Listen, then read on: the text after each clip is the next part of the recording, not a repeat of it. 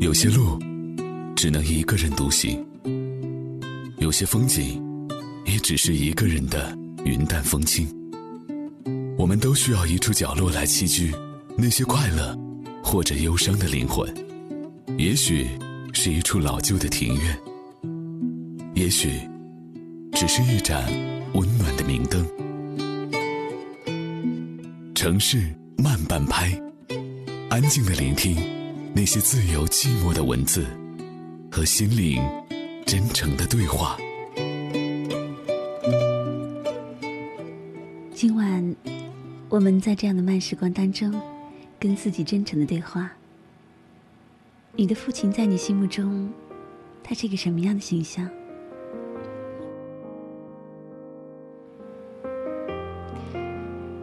致敬即将到来的父亲节，所以今晚会特别的选有关父亲的文章来跟大家分享，听听看，触动到你的话，也可以来跟我说说你的感触。分享到的第一篇文字，名字叫《你养我长大，我陪你变老》，作者叫张朵朵。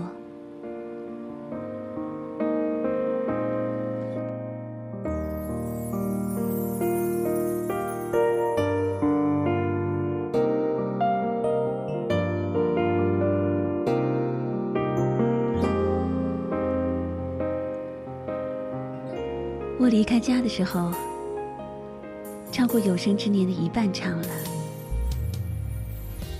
记忆里的爸爸，总是停留在我小时候冲我吹胡子瞪眼、扬言要揍我的画面。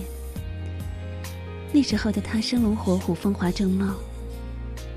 第一次发现爸爸变老，是有次我回家，跟他一起包饺子，漫不经心的说着话，一转头，看见他松松垮垮的下巴。和严重下垂的眼角，那一刻真正理解了那句话：父母的衰老是一瞬间的。从那之后，我开始害怕，怕我来不及好好跟他相处，他就不在了。我越来越多的给他打电话，他忙，我也忙，但是我尽量多抽出时间跟他聊天，聊我小时候，聊他小时候，聊他和妈妈的事。聊早已经去世的爷爷奶奶，甚至聊姑姑们的种种。我就是想趁着他还能跟我聊，多知道一些关于他的事。我明白，即使我再拼命钻进时间的沙漏，也会在指缝中溜掉一些东西。但是总好过最后我两手空空啊！我的手机越来越好，数码相机越来越高级。我竟然很少给他拍照，更别提拍视频。意识到这个问题，今年秋天的时候，陪爸爸一起去看画展，各种花儿都开得明媚妖娆。对，是花展。我不断怂恿他拍照，爸爸说：“不照了，不照了，你们年轻人照吧，我年纪大了，都不好意思跟花照相了。”我说。我记得，你以前有个专门的相册，放单人照的。爸爸说：“嗯，确实有一个。那是一本特别简单的相册，三十二开。那时候他还年轻，经常出差，用的还是老式胶卷相机。无论到哪里，都拍一张单人照，洗出来，按顺序摆在相册里。他说，以后要摆满中国地图。”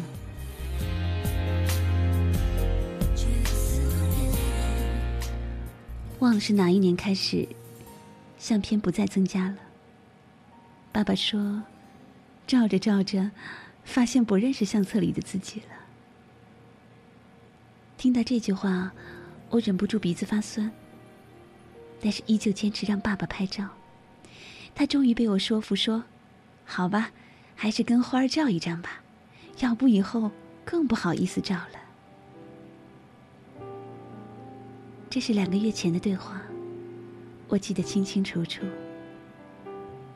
这两天看流放的老国王，想起那番对话，当时忍住的眼泪顿时就掉了下来。德里达说：“当人们写作的时候，总是在请求原谅。阿尔诺·盖格尔在写这本书的时候，我在写这篇文的时候，想的最多的就是这句话。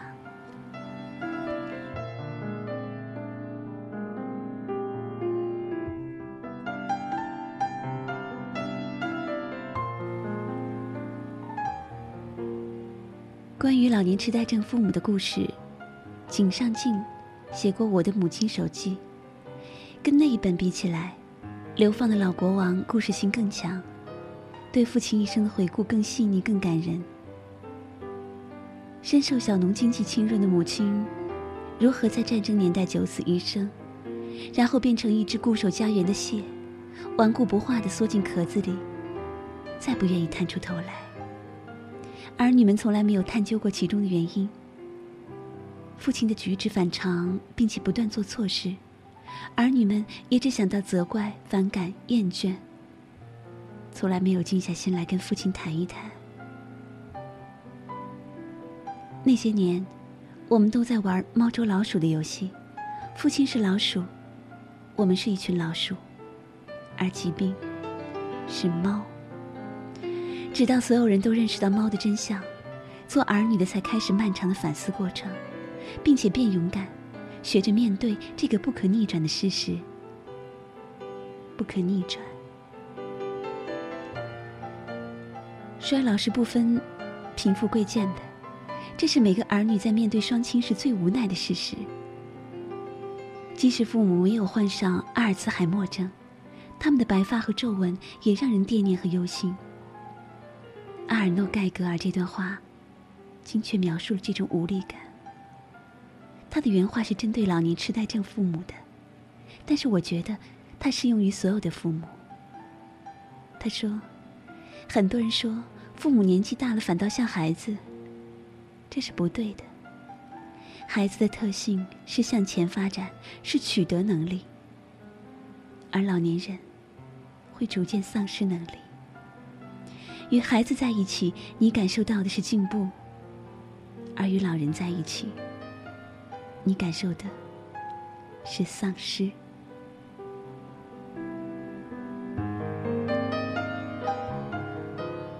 最触动我的一段话是这样的：我如同在慢动作电影中，看着父亲慢慢滴着血，生命一点点从他身上渗漏出去，整个人的品质和个性。一滴一滴，从这个人的身上渗漏掉。这是最触动我的一段话。顺着他，我几乎想到了很多可能发生在我爸爸身上坏的可能性。其实事实已经说明一切了。爸爸时不时会说：“眼睛花了，不戴眼镜不能看书了；颈椎疼得厉害，有时候手臂抬不起来了。”以前能吃的东西，现在反而开始过敏了。以前搬动家里的大花盆毫不费力气，现在不敢轻易动了，怕扭到腰。看起来都是小事啊，但是呈现的都是老态。它像一棵只活一季的树，已经贡献了绿色和阴凉，花朵和果实。不如秋冬的时候，再送我一束柴禾。就真要消失了。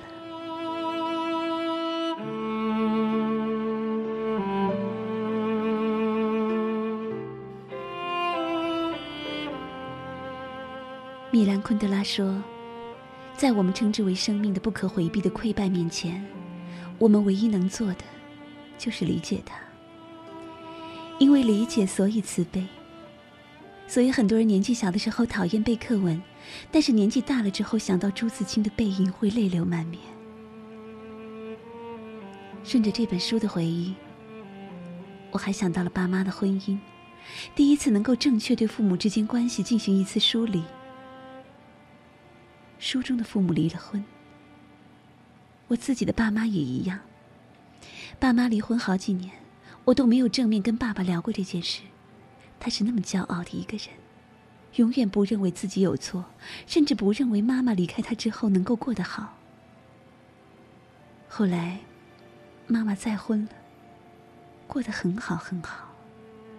我跟爸爸婉转的提起这件事，他才挤出一句：“他就是不肯听我的，太倔。”那时候我误以为他是典型的大男子主义，希望妻子臣服于他的意志。直到很多年过去，我自己也要处理跟先生之间的关系。有一次我们吵架，他冲我吼：“我是为你好，你就是不领情。”我才恍惚明白，那些看似固执的男人，并不是单纯的希望妻子臣服于他，而是偏执的用自己认为对的方式去爱对方。不得要领，铸成过错。阿尔诺·盖格尔在书中写道：“他们对婚姻的想象建立在无知上，他们还像大多数人一样，忽略了一种小小的状况：没有人能够改变别人，性格比善意更为坚挺。”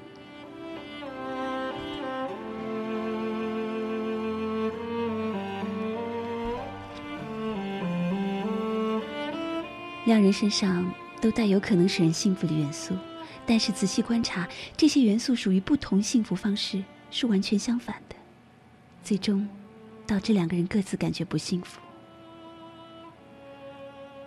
是的，我再也找不到比这更贴切的句子来阐释一段失败的婚姻。这是我爸妈夫妻关系终结的根源，也为我自己的婚姻敲响了警钟。我写过很多爱情故事。也有很多读者给我写邮件倾诉他们的恋爱、婚姻苦恼。我想，我说了太多的话，竟然都不如这几句精确。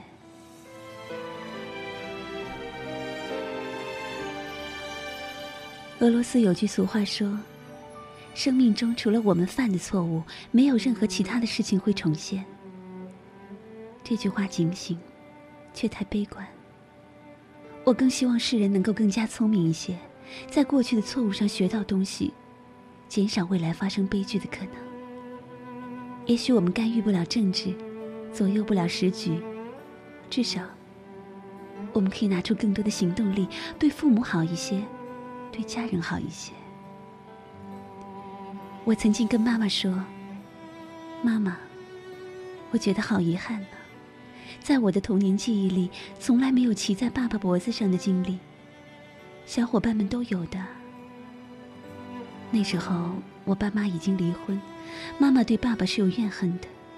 但是听到我这句话的时候，她立刻纠正说：“你记错了呀，是有的。不光是骑脖子，你很小的时候，你爸爸特别喜欢用一只手托着你，另一只手扶着你的腰，把你举得很高很高呢，还不断跟我说：‘你看，你看，这丫头又胖了呢。’但我还是举得动。”你开心的很呐！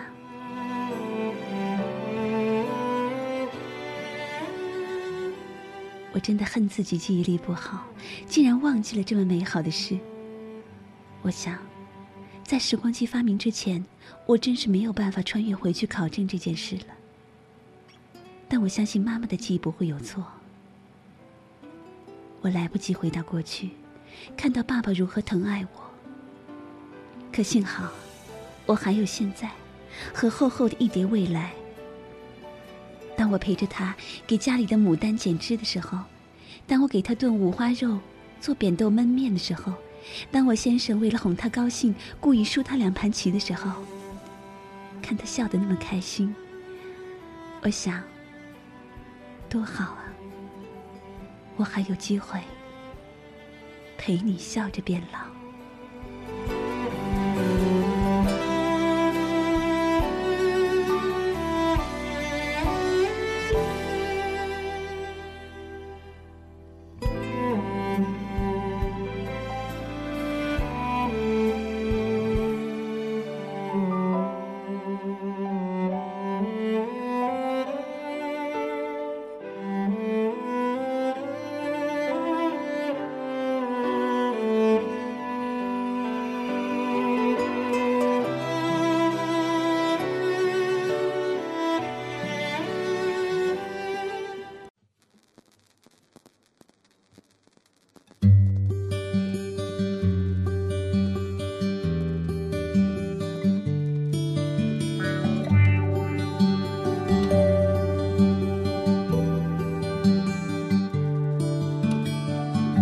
坐在岸边看着夕阳，让我想起你。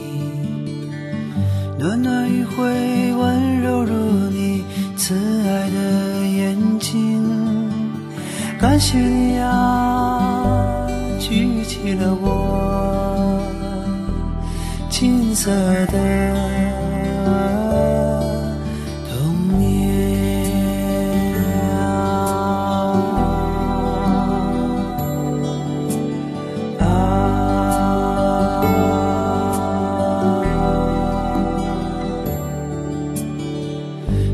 什么时候开始忘记讲给我的故事？什么时候开始想念你默默的注视？原谅我啊。